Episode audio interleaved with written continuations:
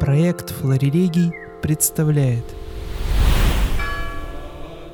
Курс лекций Алексея Крылова «Византия после Византии» Лекция вторая.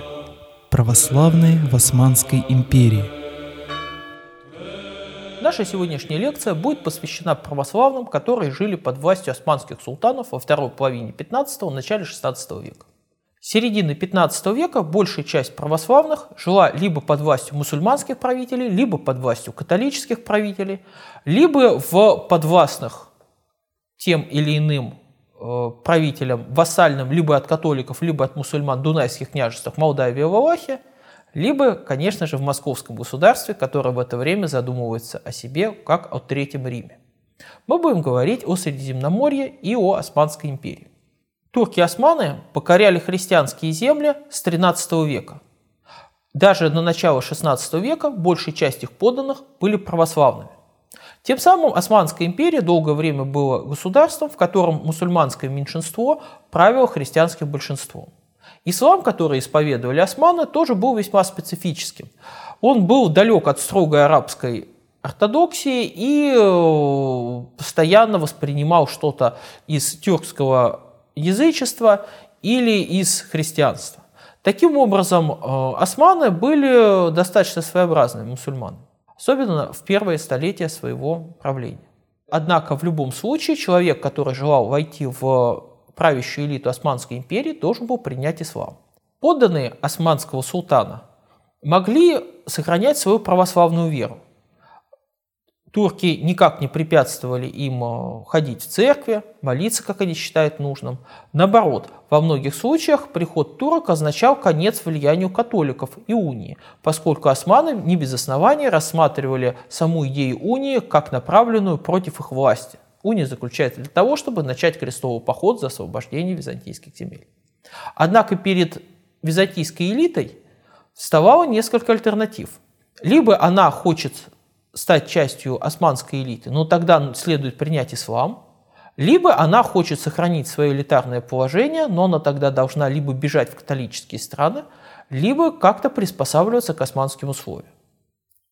В свою очередь, э, османы охотно принимали в свои ряды византийских аристократов, переходивших в ислам, Таки, во второй половине 15 века таких людей было достаточно много. Это и Махмуд Паша Ангелович из э, известного славяно-византийского знатного рода филантропенов. Это и один из палеологов э, Мессих Паша Палеолог и другие. Таким образом, значительное число отпрысков византийских аристократических семей влилось в правящую элиту Османской империи, приняв ислам. Однако надо сказать, что в Османской империи любой принцип наследственности, аристократичности никак не поддерживался. Единственная династия, которая имела полное право оставаться династией, была династия османов. А вот на, даже на тюркскую аристократию султаны смотрели с большим подозрением. И не безосновательно, поскольку э, подозревали анатолийских тюрок-аристократов в том, что они желают как-то узурпировать власть или могут поднять мятеж. Поэтому с середины 15 века османские султаны все больше доверяют Капыкулу, бывшим христианам, обращенным в ислам и ставших рабами, личными рабами султана. Поэтому в конце 15 начале 16 века в Османской империи э, большую часть времени правят бывшие византийцы, бывшие христиане, которые занимают посты пашей, посты великих визирей. Однако в Османской империи можно было преуспеть не только принимая ислам. Какой же был способ для этого? Это были откупа. Э, османские султаны предпочитали получать средства из подвластных земель, раздавая в откупа различные способы дохода. Ну, например, добыча соли.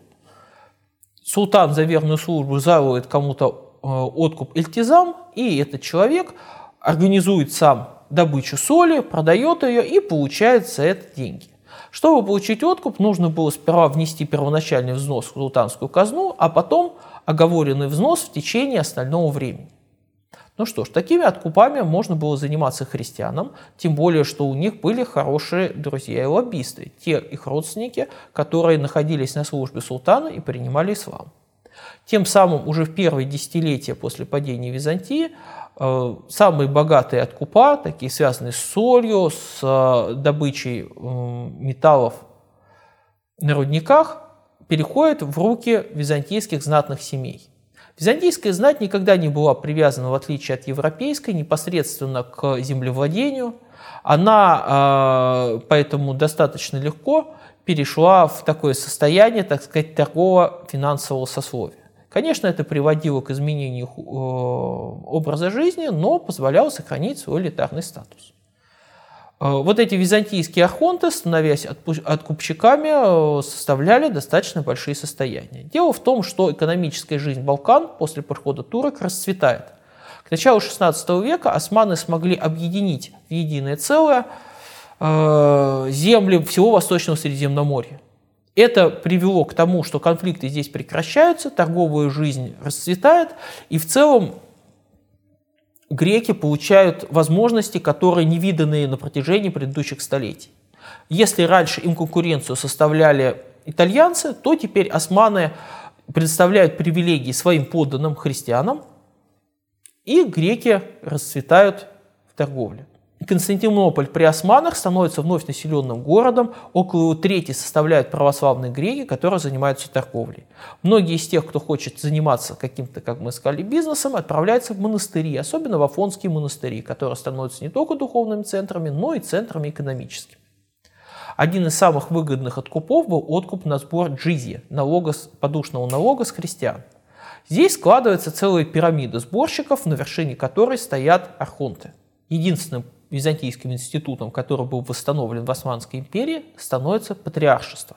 Уже в 1453 году два архонта из э, Адрианаполя выкупают знаменитого э, противника унии Геннадия Схалария из турецкого плена и добиваются у султана разрешения взвести его на патриаршество. Однако тут стоит уточнить, как османы смотрели на патриаршество. С точки зрения турок, патриаршество – это один большой откуп. Желающий стать патриархом должен получить у султана бират. То есть он платит так же, как если бы он, допустим, бы брал бы бират на откуп на добычу соли. Желающий стать патриархом должен внести какую-то сумму в султанскую казну и договориться о том, что он будет вносить определенный взнос каждый год – в свою очередь, Бират, выданный султану, утверждает право человека, который его получил, занимать патриаршескую кафедру и собирать деньги, необходимые для султана, с своей паствы. В свою очередь, э, архиереи воспринимались как субподрядчики патриарха, которым он э, передоверяет сбор определенной суммы, и э, они, в свою очередь, получают тоже бират от султана, который им дает им право занимать кафедру и собирать средства в пользу патриарха и в пользу султана. Тем самым в Османской империи православная иерархия становится тесно связана с вопросами финансов. Очевидно, что архиереи не могли сами организовать сбор средств, поэтому становятся зависимыми от архонтов, тех самых поствизантийских знатных людей, которые могут организовать весь процесс сбора средств. Тем самым получается, что э, ключевым вопросом в существовании османской иерархии становится вопрос средств. Любой человек, который занимает либо архиерейскую кафедру, тем более патриаршую кафедру, сперва должен обеспечить достаточную сумму для того, чтобы внести первоначальный взнос, а потом собирать деньги для того, чтобы выплачивать эту сумму ежегодно. Тем самым патриархи были зависимы от жертвователей, от богатых, как мы сказали, спонсоров, от благотворителей. Это были византийские архонты, а позже это стали правители сопредельных православных государств Валахии, Молдавии, Грузии и в определенной степени правители России. Борьба за патриаршество уже с середины 15 века становится борьбой за влияние и за контроль над денежными потоками. Разные группировки архонтов, одни из которых связаны с Трапезундом, другие с э, Пелопоннесом и Палеологами, третий с династией Кантукузинов и Сербии, борются за влияние на патриаршество, как за него можно бороться? Можно обещать султану и его окружению выплатить большие суммы изначально и обещать большие пожертвования в дальнейшем. Тем самым вопрос обеспечения финансирования становится ключевым. Однако стоит отметить, что в 15-16 веках финансирование получается от э, подданных Османской империи, от архонтов или от вассалов э, молдавских и валавских господарей. Позднее ситуация изменится, о чем вы узнаете в следующих лекциях. Вы узнаете, как иностранные дипломаты станут влиять на выбор патриархов. В начале XVI века, казалось бы, из небытия в Османской империи возникает знаменитый благородный род кантакузинов. Его следы прослеживаются в второй половине 15 века и снова, так сказать, выходят на поверхность в начале 16 века. Очевидно, что последние род, отпрыски рода кантакузинов бежали из Сербии в Восточную Фракию, в современную Восточную Болгарию, где обосновались и вскоре взяли в свои руки добычу соли, выгодную торговлю по Дунаю и другие разные промыслы. Так Анхиал и э, вообще Восточная Фрак, Фракия становятся базой для действия кантакузинов. Уже в 1520-х годах они проявляют это тем, что они начинают участвовать в борьбе за патриаршество. Однако их золотое время наступит позже, в середине 16 века. Еще о двух вещах. Во-первых, о том, как была устроена жизнь православных под властью султанов. В целом, а, э, православные не подвергались каким-то гонениям или угнетениям. Да, по османскому праву они были подчинены целому ряду ограничений. Например, не могли ездить на коне, не могли э, ремонтировать церкви, не могли использовать зеленый свет в одежде не могли носить оружие. Однако все эти ограничения были очень гибкими. Понятно, что османские власти не были сравнимы с современными государственными службами и не могли контролировать точное исполнение законов во всех своих территориях. Кроме того, строгость отношений того или иного паши к этим ограничениям во многом зависела от того, какой большой пешкеш он получал. Если пешкеш от христианской общины был большой, то паша становился человеком очень либеральным. Если этот пешкеш был малый, то он вдруг становился ревнителем османской законности и ислама.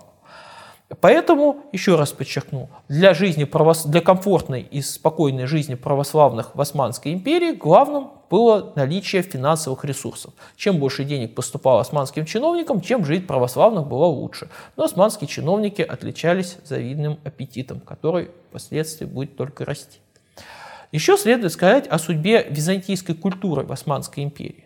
Если в а, владениях Венеции религиозные ограничения были больше, чем в Османской империи для православных, но возможности для развития культуры были гораздо больше. Дело в том, что э, высокая византийская культура могла развиваться в условиях наличия двора, патри... э, э, императора и патриарха, и того круга людей, которые культивировали знание эллинской словесности, высокой интеллектуальной культуры и то есть это была культура весьма элитарная. В Османской империи османская элита могла быть по происхождению самая разная, но культура здесь была персидская. Нужно было знать персидских поэтов, умение, уметь их цитировать в случае чего, но знание Гомера, Гесиода и тем более э, Семена Нового Богослова здесь было не нужно чему это приводило? Это приводило к тому, что, осман, э, что в Османской империи византийская высокая культура начинает потихонечку вымирать. Еще в первой половине 15 века среди византийских иерархов и патриархов встречаются люди образованные. В Константинополе действует школа в которой преподают э, эллинистическую словесность. Но уже к началу XVI века эта ученость потихонечку заглохает. Таким образом, в Османской империи э, византийская интеллектуальная культура потихонечку испаряется, а общество начинает трансформироваться.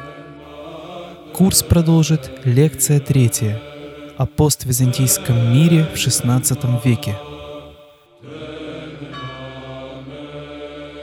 Эти и другие проблемы разрабатывает Богословский факультет Свято-Тихоновского университета.